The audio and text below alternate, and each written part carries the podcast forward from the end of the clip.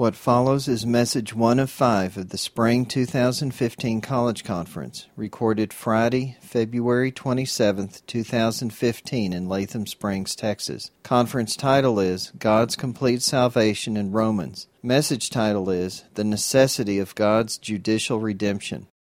Okay, praise the Lord. Uh, we're starting tonight a little bit down in number because Satan doesn't want us to gather tonight. Uh, there's a lot of snow and ice north of us, but praise the Lord, the ones who are here made it. Hallelujah. And we hope that others will be trickling in uh, either tonight or tomorrow when the roads melt. Uh, they'll be here tomorrow afternoon. Uh, but nevertheless, we're going to get started. We're in the book of Romans this weekend. Praise the Lord for the book of Romans. Uh, let's read the title of the entire conference on the front of your cover. Go. God's complete salvation in Romans. Praise the Lord. You know, God's complete salvation is exhibited, it's made known here in the book of Romans. And uh, Romans could be considered the fifth gospel. You know, you have uh, Matthew, Mark, Luke, and John. Those are the four so called gospels. But the book of Romans begins with uh, the words Paul an apostle separated unto the gospel of God, right? So this book is about the gospel, and uh, the gospel that's presented in Romans, it takes us all the way from sinners to be made sons of God, to constitute the body of Christ, which is expressed on the earth as the local churches. Uh, it takes us from chapter 1 to chapter 16, the whole uh, expansion of God's gospel, right? Uh, and uh, my job tonight is to uh, paint for you the black background that the Apostle Paul pr- presents there in the first few chapters so that we would appreciate uh, the tremendous price that God in Christ paid for us uh, by shedding his blood. That is his redemption. Um, it's called the judicial redemption of Christ. The word judicial actually uh, means legal. It's a legal matter that God accomplished by paying the price. We should be the ones who paid the price. We're the sinners, right? We fell. We got constituted with sin. The wages of sin is death. The penalty is death. But praise the Lord, He paid the price for us in a very legal way, uh, in a righteous way, so that no one could ever accuse God, and especially Satan could not accuse God of doing something unrighteous. So, uh, tonight we're going to spend time getting into the black background. Um, and uh, I hope by the time the evening is over, you will appreciate the redemption of Christ. The redemption of Christ. Um, we're going to start by just mentioning God's purpose. Um, let me get a piece of chalk here.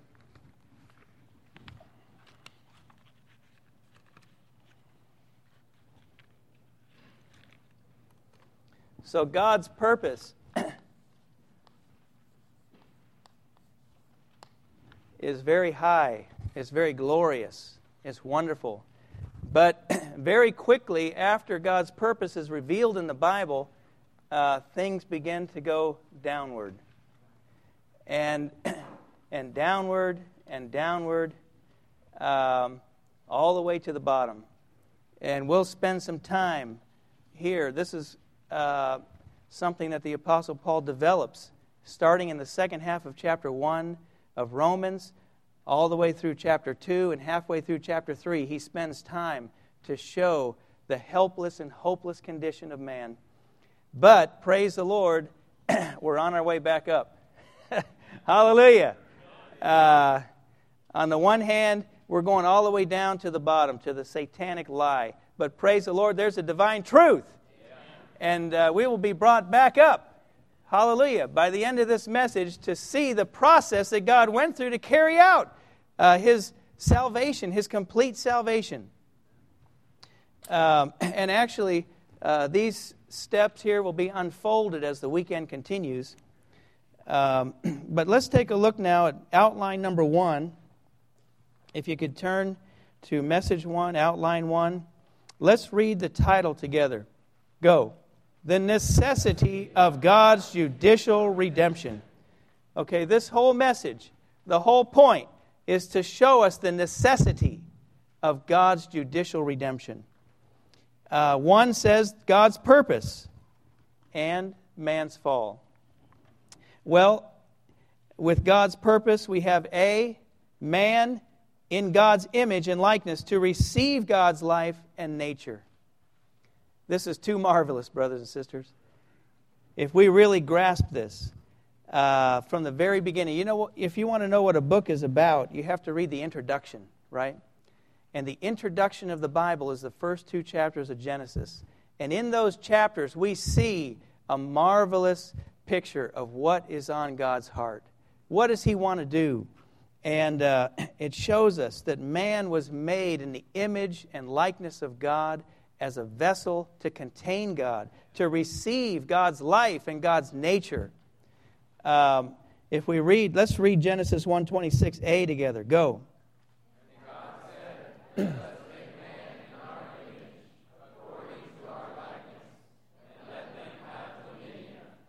Wow, too marvelous. You know, if you know the previous verses, uh, every other organism was made according to its own kind. The plants were made according to their kind, starting with the, the grass and the herbs and the trees. And then uh, the fish were made according to their kind, the birds according to their kind, all the animals on the land according to their kind. But when you come to man, it's like there was a council held in the Godhead. And the, the pronoun is plural. Let us, let us make man in our image, according to our uh, likeness, and let them have dominion. Well, uh, this shows us that God desired to have an, an entity that could receive his life, receive his nature, uh, and express him and even represent him, to have dominion. And even you go on a little bit to Genesis chapter 2, and you see that after God formed man out of the dust of the ground and breathed into his nostrils the breath of life, and man became a living soul, what did he do? He placed this man in a garden. And in the garden, there were lots of trees, lots of trees that were uh, pleasant to the sight and good for food.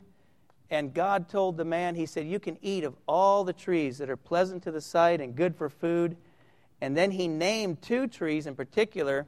There's one here called the tree of life, and there's another one also in the midst of the garden called the tree of the knowledge of good and evil. And he said, Of all the trees you may freely eat, just don't eat of this one right here. So, what's the implication? The implication is eat this tree, right? Eat this tree. There's hundreds of trees, two are named. Don't eat this one, eat this one, right? Man, Eat this tree.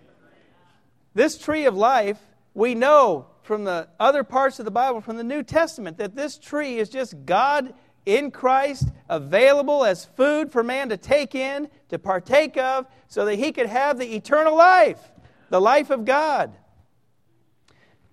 At the end of, of chapter 3, it said, If man would have stretched forth his hand and taken of that tree and eaten, he would have lived forever. Well, in John 6, the Lord said, If you eat me, you'll live forever. See, there's only one thing that you can eat, that you can partake of, that you can receive into you and live forever. That's Jesus Christ, who is God, available as food for us to take in. So, this is the picture. This is God's purpose. Uh, it's astounding. The astounding purpose of God. He doesn't want to just uh, save you from from uh, the sewer and uh, give you a good life. He wants to give you His eternal divine life. Praise the Lord. This is His purpose. But B says, man's fall through sin violated God's holiness, righteousness, and glory. In, uh, in Genesis 3 6, it says that when the, well, of course, right before this, the serpent comes, right? The snake, Satan, comes and begins, he engages Eve in a conversation. And uh, and then he begins to question God. Did God really say this? Uh, and before you know it, um, it says here when the woman saw that the tree was good for food, and that it was a delight to the eyes, and that the tree was to be desired to make oneself wise, she took of its fruit and ate, and she also gave some to her husband with her, and he ate. And right there, the, the satanic nature got imparted into man. You know, the tree of life, we just got through saying, is God, right? Available to man as food to take in. The tree of the knowledge of good and evil. Uh, if you eat this tree here, the tree of life, you get eternal life. You'll live forever. But if you eat this tree, the result is death. See, God said, The day you eat of this tree, you will surely die. That's the tree of death. That's the satanic nature, the sin nature. Even Satan himself got imparted, got injected into man. Man got poisoned by partaking of that tree. He got a poisonous nature. And that caused the fall of man. And this fall, as it says in point B, it violated God's holiness, God's righteousness, and God's glory. Let's all read Genesis 3:24 together. Go. So he drove the man out, and at the east of the garden of Eden he placed the cherubim and a flaming sword which turned in every direction to guard the way to the tree of life. God could not tolerate the thought that man would live forever in a fallen, sinful condition. So he had to uh, drive the man out of the garden and block the way to the tree of life so that he wouldn't partake and eat at that time. Of course, we know that was a temporary exclusion, right? Excluding man temporarily uh, for about 4,000 years. But, anyways, here, what kept man from the tree of life? It says uh, he placed cherubim and a flaming sword. Um, seems like two things, but it's actually three things. There's the cherubim, there's the flame, and there's the sword. And the cherubim signify God's glory, the glory of God. In Ezekiel 9 3, it says, And the glory of the God of Israel went up from the cherub on which it had been. And in Hebrews 9 5, it says, And above it, cherubim of glory overshadowing the propitiation place. Cherubim uh, are associated here with the glory of God, and they signify God's glory. God's glory was there, excluding man from the tree of life. And then the flame signifies God's holiness. In, uh, in Hebrews 12 29, it says, For our God is also a consuming fire. This is actually a quote from the Old Testament. So, at least twice, the Bible tells us God is a consuming fire. God is holy. Holiness is his nature. Whatever does not correspond to God's holy nature, He consumes. As a consuming fire, He consumes. Uh, if we want to meet the demands of God's holy nature, then we need to be sanctified. That is, to be made holy. Well, stick around. Tomorrow night, the message is on sanctification, being made holy, partaking of the divine nature. Praise the Lord. Uh, but, anyways, here the flame was excluding man from the tree of life, and that signifies God's holiness. And then, thirdly, the sword signifies God's righteousness. In Lamentations 3:42, it says, "We have transgressed and rebelled.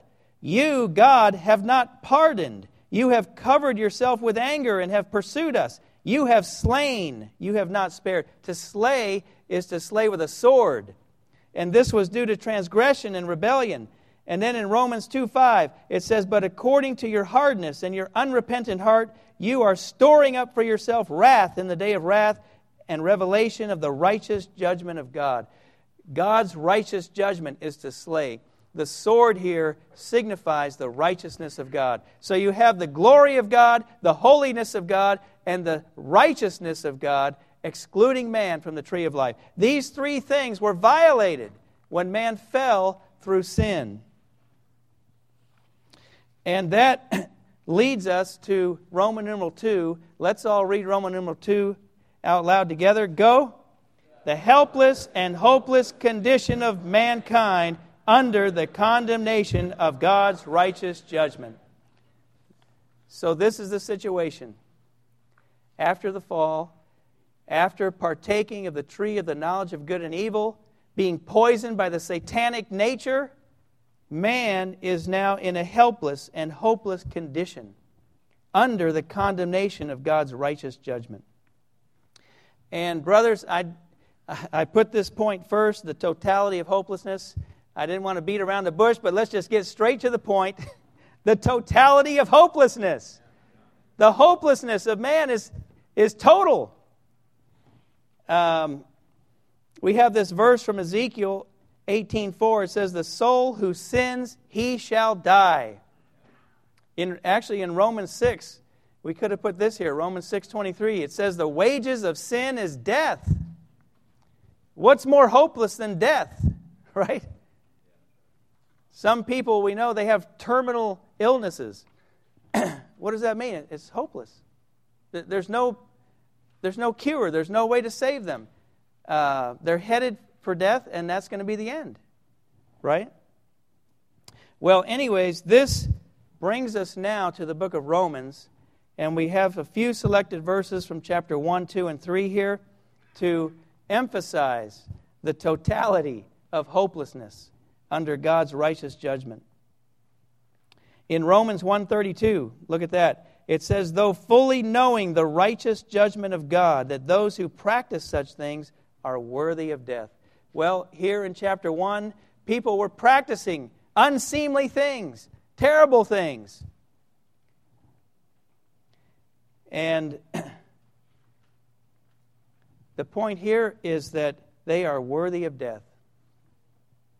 Actually, all the practices just come out of the sin nature, the evil nature that poisoned man during the fall.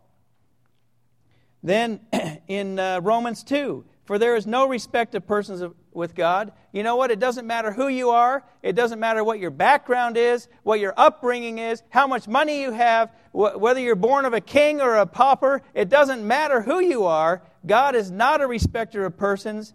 For as many as have sinned without the law shall also perish without the law. Are you under law? Maybe not. Well, the judgment's the same perish. And it goes on as many as have sinned under the law shall be judged by the law. This is the, the sentence.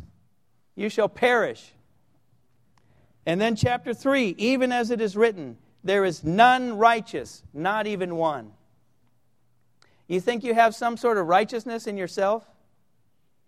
You've done some righteous deeds?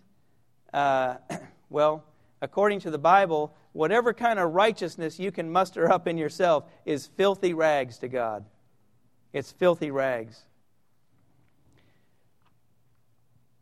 You know, God is judging us according to His standard of righteousness. His standard is way up here, up to the ceiling, up to the heavens. He says, Salem, you need to jump 200 feet. He doesn't lower the bar and say, Well, I know you're a little man, you're fallen, you're sinful, you can only jump two feet, so I'll lower the bar. No, he doesn't do that. He judges us according to His standard of righteousness. And according to His standard, there is none righteous, not even one. And then in Romans 3 19 and 20 and 23, it says, Now we know that whatever things the law says, it speaks to those who are under the law, that every mouth may be stopped. You know, God, God just says, Shut up. You have no accusation. You can say nothing. Don't even try to give an excuse. Nothing. Just shut up. Every mouth shall be stopped. And all the world may fall under the judgment of God. This is God's word. Because out of the works of the law no flesh shall be justified before him, For through the law is the clear knowledge of sin, for all have sinned and fall short of the glory of God. So, mankind is in a helpless and hopeless condition under God's righteous judgment. Um, and the poisonous nature within has violated God's holiness, God's righteousness, and God's glory. So, if it's up to us, you know what? We, we're hopeless. We have no way. But, praise the Lord. Now's the time not to look at ourselves and what we can do, but to look at Christ, right? Look at Christ. Uh, the first step, though, to being delivered is to acknowledge our condition. Isn't that what they tell people in Alcoholics Anonymous? You have to acknowledge, I am an alcoholic. Brothers and sisters, I am a constitution of sin, and I'm in a helpless and hopeless condition. And so are you, right? This is our condition. Only God's redemption can rescue us uh, from this helpless condition. And uh, now, since we in this room, um, probably for the most part, I hope, uh, we've all uh, received God's redemption. Um, you know, the, the way to receive God's redemption is very simple it's just a matter of faith. We hear what He's done, we hear the good news, faith gets imparted into us, and we exercise that faith to respond and say, Amen, I believe. You may not realize this, but that's what happened with Adam and Eve. You know, after they fell, surely they thought they were going to die. God told Adam, The day you eat of that tree, you will die. So they ate of that tree, and what did they do? They went and hid. They hid themselves, and they tried to cover themselves with fig leaves. And God came. He said, Where are you, Adam? Surely he thought he was going to die. But instead of killing him, what did God do? God announced the glad tidings. God preached the gospel to Adam and Eve. First of all, he cursed the serpent, and then he began to tell uh, Eve that, that this woman is going to have a seed, a descendant that's going to come and crush that serpent's head.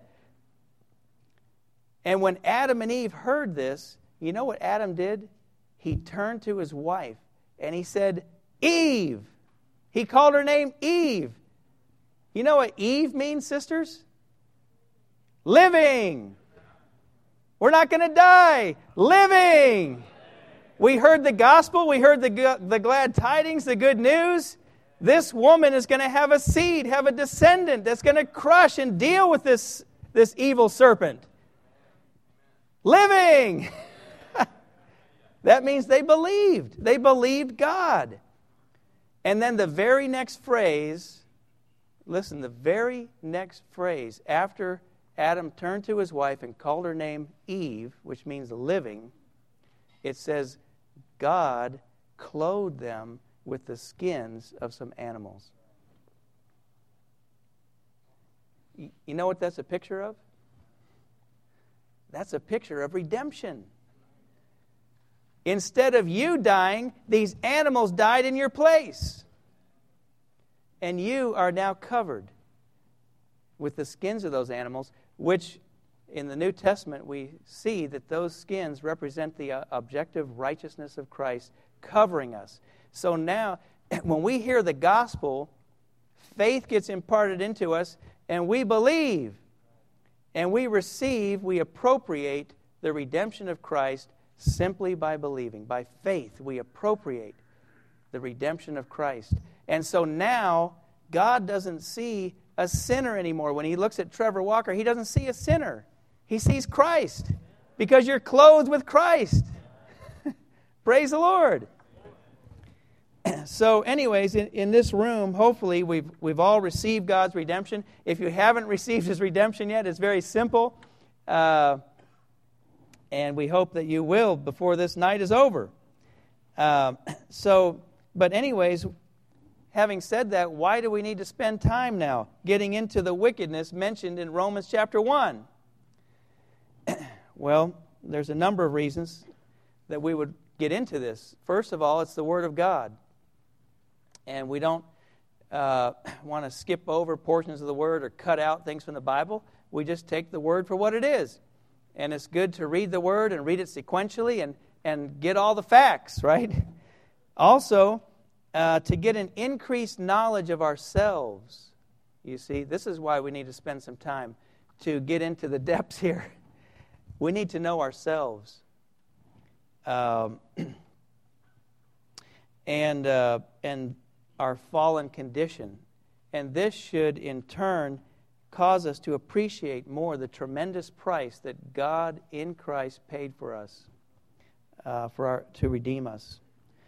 Uh, also, it helps us to better understand the nature of today's society uh, so that we would have no illusions of bringing in a kind of utopia or um, of people improving in their basic nature. You know what? That basic nature is not going to improve. There's so many, even it's sad, you go into a Christian bookstore today and, and there's whole shelves on self help books how to improve yourself. But the fallen nature is hopeless. It's hopeless. Don't try to improve yourself, gain Christ. Anyways, this is why we need to see. And then also, until we're saved as young people, and even after we're saved, there is the need of restriction and preservation.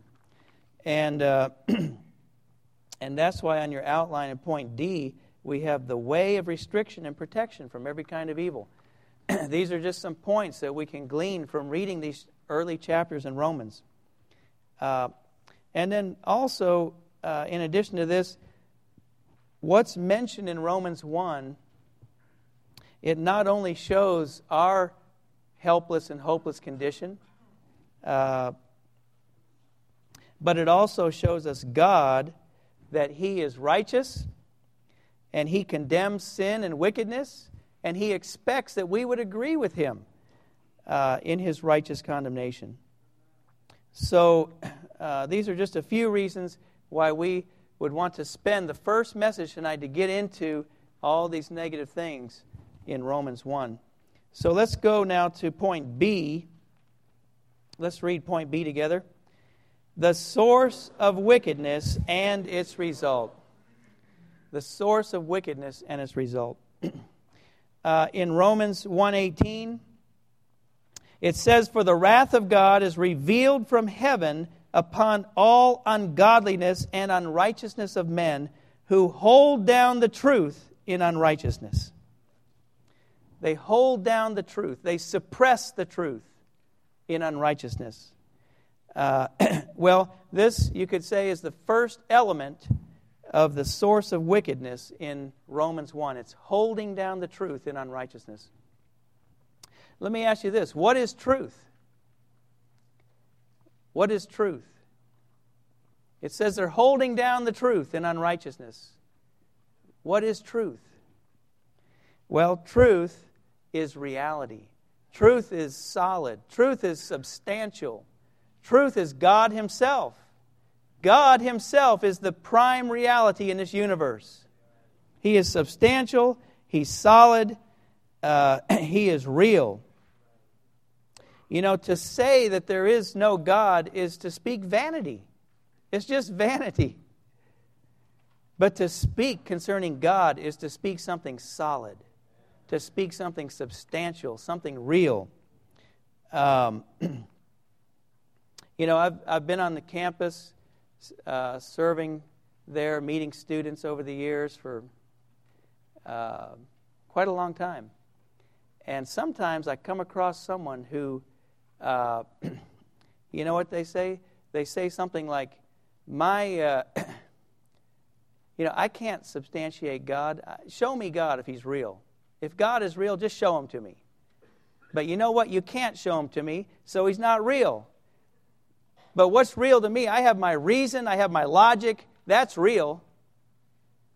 And if I can't logically reason about God and substantiate God, then He's not real. Well, let me tell you something. You just give it a few decades, and your reason is going to be gone. You're going to have dementia, you're going to have Alzheimer's, something like that. Your reasoning is going to be gone. Eventually, you're going to be six feet under. So, what you thought was solid and substantial and trustworthy, it's over, it's gone, it's finished, but God is still here. God is the prime reality. Some people will say, you know what? I don't know about God. All I know is just day in and day out, I'm here working hard to get a degree so that I can go into that career, so that I can have a job and make money. And my job, that's substantial, that's real, that's solid. I can hold on to that. I get up every morning uh, and go to work, 8 to 5. That's, that's real to me, that's substantial. Well, you know what? Next week, your job is over. The company folds, the government administration changes and they don't need that department anymore, it's over. It's finished. You can't put any trust in your job, in your career, in your education. Some people, you know, in Austin, Texas, it's one of the most educated populations in the United States. And you have people with master's degrees and PhDs working at McDonald's and so forth. They thought their degree was real and solid and substantial uh, to end up in this career path and that job and so forth. Guess what? It's over. But God is still here. Real, solid, substantial. And here, uh, holding down the truth and unrighteousness, um, from the very beginning, the Apostle Paul shows us in chapter 1 there uh, that mankind did not respect the reality of God, but suppressed it. They simply did not care for this reality, but refused to hold it in a proper way. They held down the truth in unrighteousness. you know, creation itself is testifying that there is God. Right? There's a verse in the Psalms that says, The heavens are pouring forth speech day and night. And, and here in Romans 1.20, it says the things made by God are expressing the divine characteristics of God and His eternal power. Um, so if someone comes along and says, you know what, there's, uh, you know, I'm a biology major. I've studied biology and life science and the environment and the, and the plants and the animals, and, and uh, I don't believe in God. we would have to say, that's not fair. Creation is testifying. Speech is being poured forth day and night from the heavens. There is God. That's unrighteous.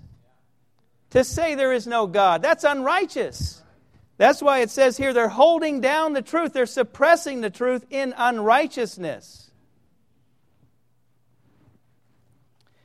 Let's go to the next point. Romans 121 it says, Because though they knew God, they did not glorify him as God or thank him. Well, refusing to glorify God, refusing to thank God, refusing to worship God, to serve God, this is a major source of wickedness. and, um, and we need to realize that glorifying God, thanking God, worshiping God, serving God, all these things uh, are extremely important. Brothers and sisters, that's what we were made for, right? To glorify God. Amen. The next point, Romans 125, it says, Who exchanged the truth of God for the lie, and worshiped and served the creation rather than the Creator. Uh, Well, it's a terrible thing to exchange God. Um, you know, God, God is the glory of the universe. To exchange God means to give Him up for something else. That's what it means to exchange God, to give up God for something else. And the people here, they in chapter 1, of Romans, they gave up God for idols. God is glory, idols are vanity. How could they give up God for idols? And you might say, well, come on, we live in the United States of America. First, a first world, right? Industrialized, uh, first rate country. We don't worship idols here. I've never seen anybody bow down and worship a statue of gold or stone or wood. What are you talking about? Well, yeah, many people in this country serve idols, um, self made idols, such as their future, their positions, their degrees, their goals, their dreams. All these things have become idols. They have come in uh, and been exchanged for God in place of God. In place of God now, I have my future. In place of God, I have my dreams, my goals, my position. So they care for these things and they don't care for God. That's idolatry. That's exchanging God. And then the fourth point here, if you look at Romans 128a, it says, And even as they did not approve of holding God in their, for, in their full knowledge. well, although mankind at that time, they knew God, they knew there was God, they tested God, they tried God, and eventually they decided not to hold Him in their full knowledge. They disapproved of holding God in their full knowledge. You know, most of y'all are college students. You have professors. You know, there's a lot of professors and professional people. They know there's God, but they disapprove of holding God in their full knowledge. well, if we uh, carefully consider these four aspects of the source of wickedness, we'll see that they constitute the origin of every kind of evil and sinfulness. Uh, this is the situation in the world. This is the situation in the society that we live in. It's an age of wickedness. And Peter says we need to be saved from this crooked generation. How do you get saved from this crooked generation? Let's see what he says in Acts chapter 2, verse 40 and 41. He says, Be saved from this crooked generation. Those then who received his word were baptized. Baptism is the way to be saved from this crooked generation.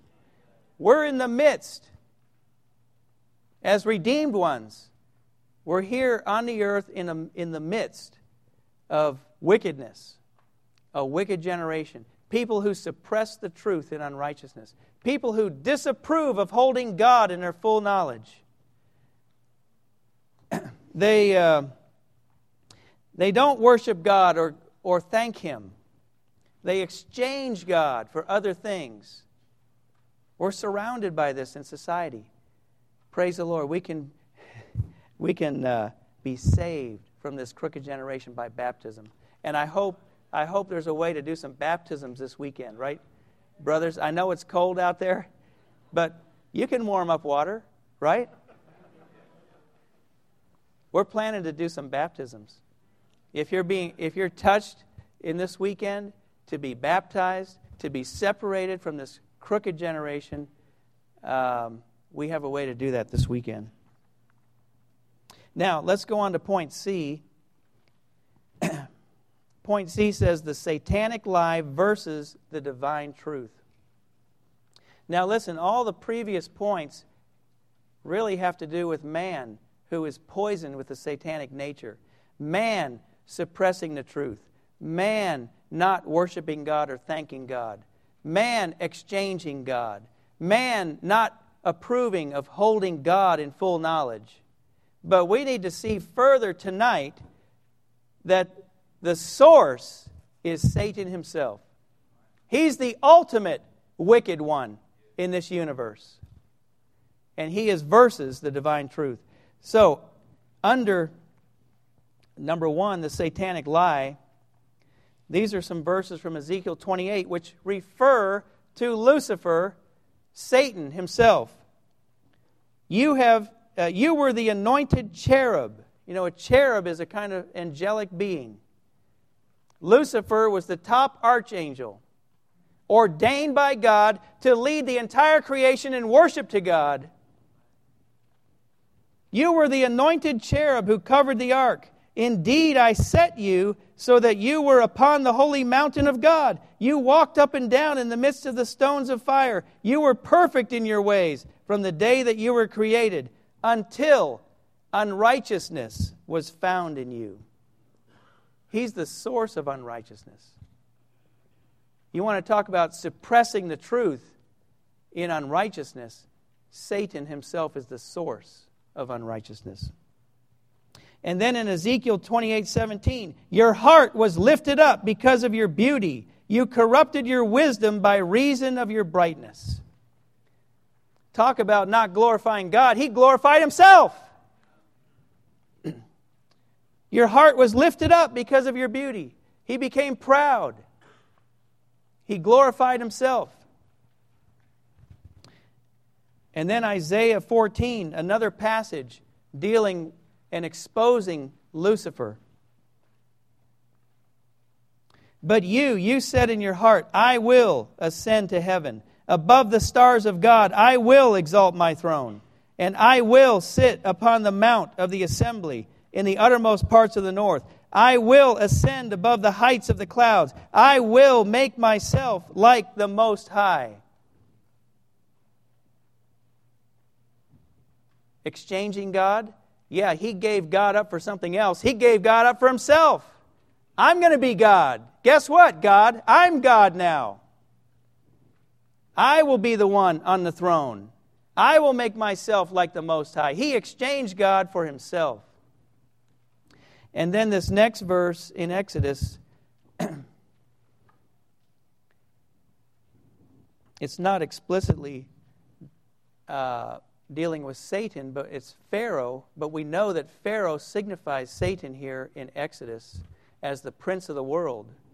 And look what the prince of the world said. He said, Who is Jehovah that I should listen to his voice to let Israel go? I do not know Jehovah, and I also will not let Israel go. What kind of a haughty proud remark is that? I do not know Jehovah. The very one who created this angelic being, you know what? He says, I do not know Jehovah. Disapproving of holding God in his full knowledge. He's the source. And what's the result? Well, the result with the people, I forgot to read those verses in Romans 1, God gave them up, right?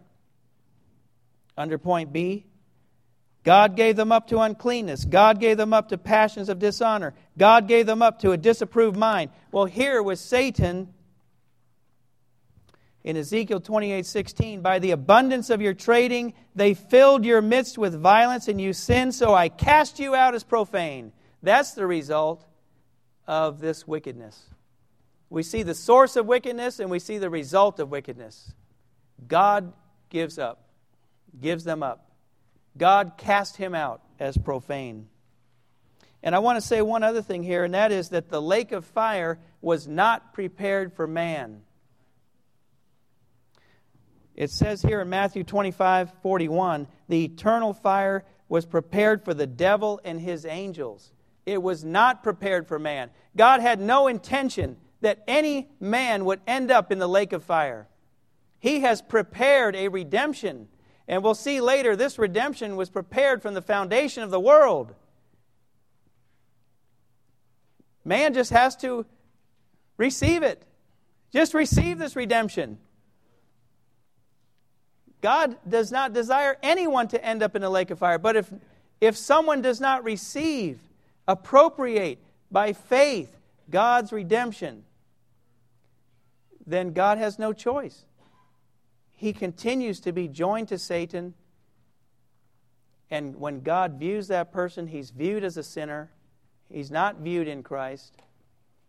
and will end up with the same destiny as the devil and his angels. That is the eternal fire. Now, I want to labor a little bit more on this point. In Ezekiel 28 16, it says, By the abundance of your trading, they filled your midst with violence and you sinned. The root, the Hebrew root for the word trading here, is also used in the word for scandalmonger, slanderer, talebearer. We need to see that this is what Satan does. He slanders. He accuses. He gossips. He tells tales.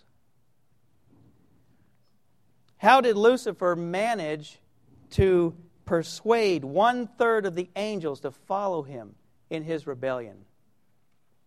No doubt he was going to and fro, whispering about God, sowing seeds of disaffection concerning God. Isn't that what he did with Eve? He came to Eve, and the first thing he did was he questioned God. Did God really say that? Did God really say that? Question mark. And then he made Eve feel like God was withholding something from her. God knows that in the day you eat of that tree, you're going to be like God, knowing good and evil. So he was questioning God. He was accusing God, slandering God, misrepresenting God, sowing seeds of disaffection toward God. And in doing this, going to and fro as a talebearer, a secret agitator, sowing seeds of disaffection, he alienated the loyalty of the angels, and one third of them followed him in his rebellion. In Leviticus 19:16, the same word is used as talebearer, a slanderer, making insinuations, false accusations. Of course, we know in Revelation 12:10 he's actually called the accuser of the brethren. In Proverbs 20:19, talebearing is associated with flattery to convert others to one's cause. In Jeremiah 6:28 and Ezekiel 22:9, the same word is translated as slanderer. He slandered God's name. He is a person who goes to and fro using flattery to sow disaffection, to misrepresent authority, and he's doing the same thing today in us. The same thing. you know, of course, with the unbelievers, he's there sowing seeds of disaffection toward God. But even with believers, sometimes believers can end up in a situation where they don't know if they can trust God anymore. They don't know for sure if they can open to God. They're convinced by some scriptures that God is an evil tyrant. How did they get convinced of that thought? The liar. You know, Satan is a liar. In John 8 44, he's called the father of lies. He's the source of every lie. He is a liar, a slanderer, an accuser. He wants us to think God, uh, his heart is not good towards us. But, brothers and sisters, I have another word tonight, and that is the divine truth. God loves us, God cares for us. You know, I just want to spend a little time on this next point the divine truth because we need to tell out the virtues of Him who has called us out of darkness into His marvelous light. Let me tell you something about our God. In the first uh, thing there is just some phrases from Romans 2 and 3. Did you know that His kindness is leading you to repentance? This is Romans 2 4. It says, Or do you despise the riches of his kindness and forbearance and long suffering, not knowing that God's kindness is leading you to repentance? He wants you to repent, and he's helping you. He's kind to help you to repent, to appropriate his redemption. Praise the Lord. And he's so forbearing and long suffering. in, uh, in Romans 2 6 and 7, it says, Who will render to each according to his works? To those who by endurance and good works seek glory and honor and incorruptibility, life eternal. He renders life eternal. He's leading us to repent out of his kindness and long suffering and forbearance. And he wants to give us life eternal and glory and honor and peace. In, in verse 10, it goes on. Praise the Lord. And uh, in chapter 3, verse 3, it talks about the faithfulness of God. And in verse 4, it says, Let God be true and every man a liar, as it is written, that you may be declared righteous and your words may overcome when you are judged. He is righteous. He is faithful. He is true. Let me tell out some more about this wonderful Lord that we have. In, in Jeremiah, you know, some of you know the Bible is a divine romance. The Bible is a divine romance.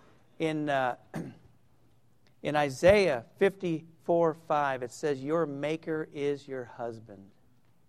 He wants to be married to you. And in Jeremiah uh, 3 12 through 14, at this point in time, his people, who he prepared to be his own counterpart, fell away from him. They fell into idolatry. He was their husband. But they went after other husbands, other gods. And he says here through Jeremiah, he says, Go and proclaim these words to the north and say, Return, O Israel the apostate, declares Jehovah, and I will not let my countenance fall toward you. For I am merciful, declares Jehovah. I will not keep my anger forever. Only acknowledge your iniquity, that you have transgressed against Jehovah your God and have turned your ways here and there to strangers under every flourishing tree, and have not listened to my voice, declares Jehovah. Return, O apostate children, declares Jehovah, for I am a husband to you, I am married to you, and I will take you. What human husband would do that? Your wife goes off with other men, and the husband loves you so much that he would say, Only Acknowledge your iniquity, and I will take you back. Return to me. I'm married to you. I love you. This is our God. Don't believe the lie. Don't believe the liar, the slanderer, the accuser. This is God. In Matthew 11 29, he says, Take my yoke upon you and learn from me, for I am meek and lowly in heart. You know what lowly means?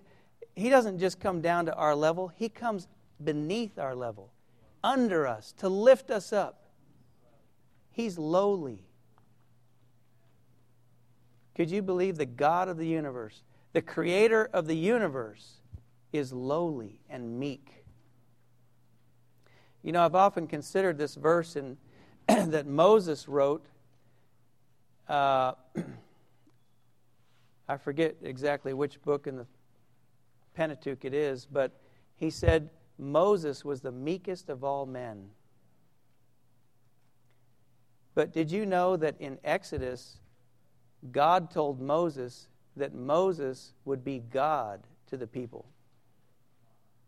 Moses was God's represent, representative authority on the earth. But Moses was the meekest of all men. This is God lowly, meek, loving, kind, leading us to repentance.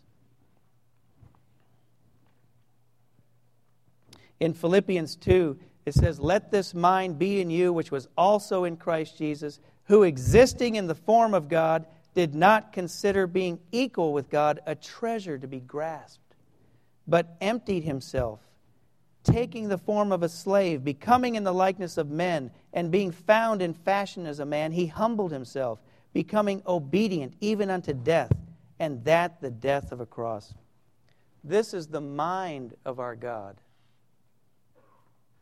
You know, it, it says, Who existing in the form of God did not consider being equal with God a treasure to be grasped, to, grasped, but he emptied himself. That's the exact opposite of Satan, right? Lucifer did not exist in the form of God, but he considered being equal with God a treasure to be grasped. He said, I will be like the Most High. But that's not the way God is, right? Brothers and sisters, you know, Romans is a book on the gospel, the gospel of God. Uh, we need to be equipped to tell out the virtues of Him who has called us out of darkness into His marvelous light. As we speak the things concerning our wonderful God incarnated as Lord Jesus, died for us, resurrected as the Spirit, ready and available to be dispensed into whoever would repent and believe. As we speak these things, faith gets imparted into people. People don't have faith. No one is born with faith. But Romans 10:17 says faith comes by hearing and hearing through the word of Christ. We have to be those speaking.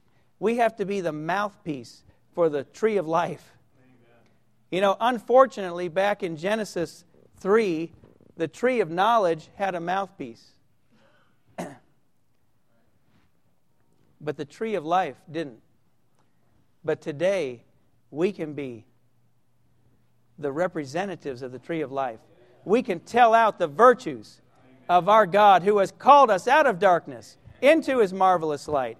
And as we do, there's the hearing of faith. Faith gets imparted, and that person who told you they're an unbeliever, they don't believe that stuff, because you spoke faith into them, now they believe. Now they substantiate the reality of all the things you're speaking to them. It's too marvelous. You know, just a couple other points here. The ten plagues I was, I've been reading through the life study of Exodus, we, and actually, the, some of the churches are going through Exodus now. Do you know those 10 plagues? You, you might think initially, oh, that's God's judgment on Egypt. Egypt deserved this judgment for holding God's people in slavery. But actually, those 10 plagues were God's merciful warnings. On the one hand, he was exposing the world for his people to see that they would want to get out of that place, but also he was warning the Egyptians in a merciful way. Just gradually, the plagues, you know, kept getting stronger and stronger. Uh, it was a merciful warning. Uh, another thing, just to say about our God you know, God sent Jonah to Nineveh to extend his salvation to the Gentiles. You realize Jonah could not tolerate the thought that God would actually extend his salvation to the Gentiles. So he ran away. And eventually he was on board a ship and got thrown over and got swallowed by a fish and spit up on the shore. And finally he decided to do what God told him to do. And he went to Nineveh. And his gospel really wasn't much of a gospel at all. He just said, Repent, or in 40 days, God's going to overturn this city. And the people of Nineveh repented. That's how kind and merciful and generous and our God is. Amen. Well, I want to make another plug for baptism right here. We need to put off the lie. Ty, we need to put off the lie. There's a liar. His name is Satan. He's been lying for years, for decades. And in Ephesians 4 22 and 25, let me read these verses.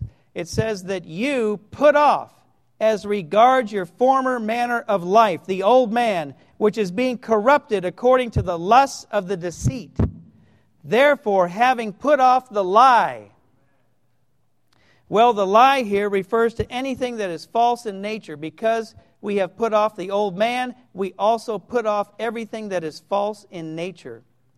And in verse 22, this word deceit, it says, put off as regards your former manner of life, the old man, which is being corrupted according to the lusts of the deceit. The article here is emphatic, and the deceit is personified. Hence, the deceit refers to the deceiver, Satan, from whom come the lusts of the corrupted old man. In baptism, we put off the old man. Our old man was crucified with Christ and was buried in baptism.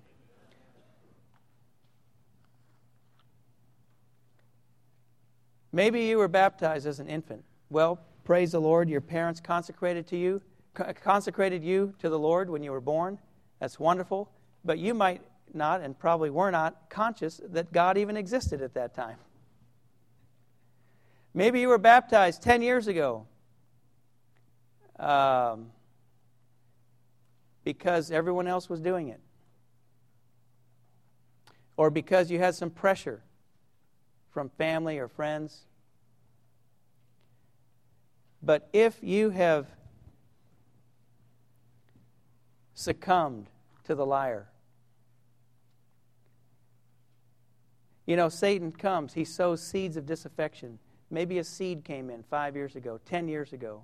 It's been developing, it's been growing. Now there's a mountain, there's a fortress of reasonings against God, not trusting God, not opening to Him, not willing to even give Him a crack.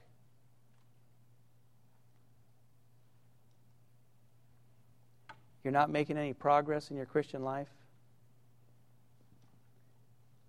Put off the lie. Put off the lie. Be buried with Christ in baptism, right? When you go into the water,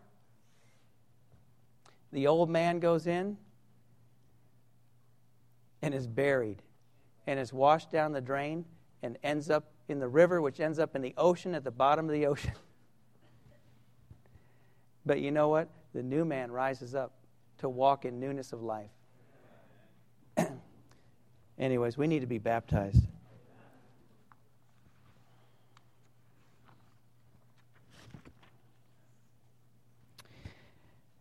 Okay, that brings us to point D the way of restriction and protection from every kind of evil. Well, these points mainly are just the opposite of the source of wickedness. Uh, but there's a little something more we can add here. Uh, one says, knowing God by his creation. Here's the verse that I mentioned earlier. Um, that which is known of God is manifested manifest within them, for God manifested it to them. For the invisible things of him, both his eternal power and divine characteristics, have been clearly seen since the creation of the world, being perceived by the things made so that they would be without excuse. Well, creation itself is testifying there is God. Someone once asked Albert Einstein whether he b- believed that God existed or not. He replied, Your question is an insult to me. How could a scientist such as I not believe in God? If you study science, it will tell you there is God. There is God. I mean, you just consider just your own, the way you were made. Look, your mouth is not in between your eyes. Your ears aren't under your nose. I mean, everything is so perfectly placed and planned. Let me read a sentence here about the human eye.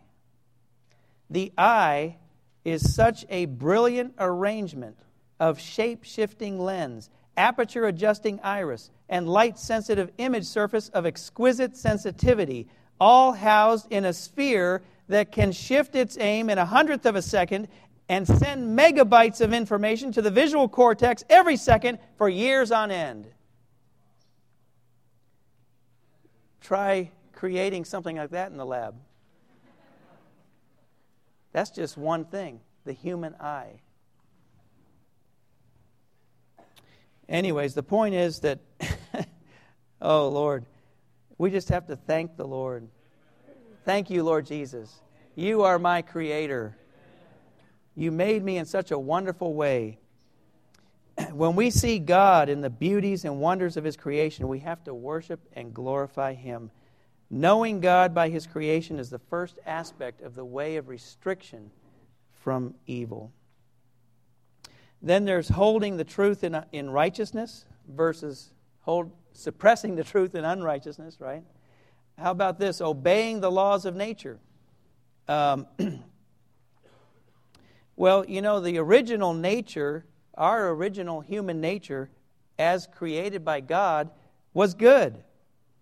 Of course, our nature got poisoned by the fall. There's no doubt about this. Uh, but nevertheless, as human beings, we have a nature which God created good, and we need to act according to it. We should take heed to this nature. Although you may argue that it's not wrong to steal from others, the nature within you protests whenever you are tempted to steal. Am I right? Have you been tempted to steal before? But the nature within protests. Now, here, Romans 2 14 to 15, Paul says that when the nations who do not have the law practice the things of the law, they prove that the function of the law is written in their heart. The law of God has a function in our nature. In other words, our nature corresponds to God's law because our nature was made by God. So, to be restricted and protected from evil, we need to uh, as it says here, obey the laws of nature. And uh, that even goes along with our conscience, the next point listening to the conscience, caring for proper reasoning. Well, our conscience, uh, okay, this is a very important point. Our conscience is a container for faith. In 1 Timothy 1:19 it says holding faith and a good conscience concerning which some, thrusting these away, have become shipwrecked regarding the faith. Our conscience is a holder for faith. If we don't take care of our conscience, what does that mean? To take care of your conscience means when your conscience is bothering you because you offended God or you offended somebody, you have to repent. You have to apologize, confess. Your conscience is bothering you, so you have to what? Some people say, get it off your chest, right? John, you need to apologize to your wife sometimes, right? You offended her. We have to apologize to God. We have to confess to God God, I'm sorry, I did this. I said that. I thought this. When we take care of our conscience, we're being protected and restricted from evil. But if we don't take care of our conscience, what happens? That gives Satan the ground to come and accuse us and his accusations are like poking holes in the container for faith. And all of our faith and boldness will leak away. And we'll become a person who is shipwrecked regarding the faith. And I've met people like this on the UT campus.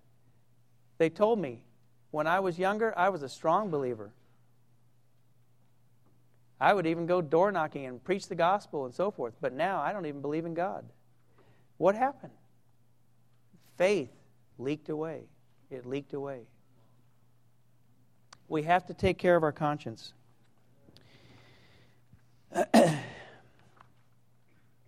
okay, this brings us to the last point. Um, the crucial need of God's redemption, Roman numeral 3 uh, I already mentioned in point A the redemption of Christ being out of the counsel of the Godhead in eternity past.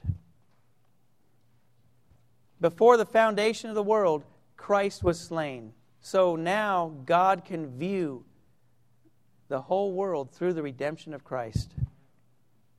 And then B says the process of the triune God accomplishes judicial redemption and releases the organic element for his organic salvation. This process involves incarnation, God becoming a man, to bring the infinite God into the finite man, and to unite and mingle the triune God with the tripartite man. And then his human living. He lived a perfect human life without sin for 33 and a half years, expressing in his humanity the bountiful God in his rich attributes through his aromatic virtues. And then, how about his death by crucifixion? To terminate, redeem, create, release, and lay a foundation. And then he resurrected on the third day to become God's firstborn son, the life giving spirit, and to regenerate his believers. And then he ascended. And he was enthroned. And then he was outpoured as the Spirit upon all flesh. In his ascension, he was made both Lord and Christ so that he could pour himself upon his believers for the producing of the church. Well, some of these steps here will be unfolded as the weekend continues this conference. Uh, how about we end by all reading point C together? Go. God's judicial redemption, accomplished by Christ's death, satisfies God's righteous requirements and clears the way for the fulfillment of God's eternal purpose through his organic salvation.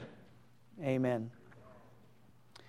Okay, um, I think we'll stop here, and we have some time, a little time, if you all want to come up to the mics and have a little overflow.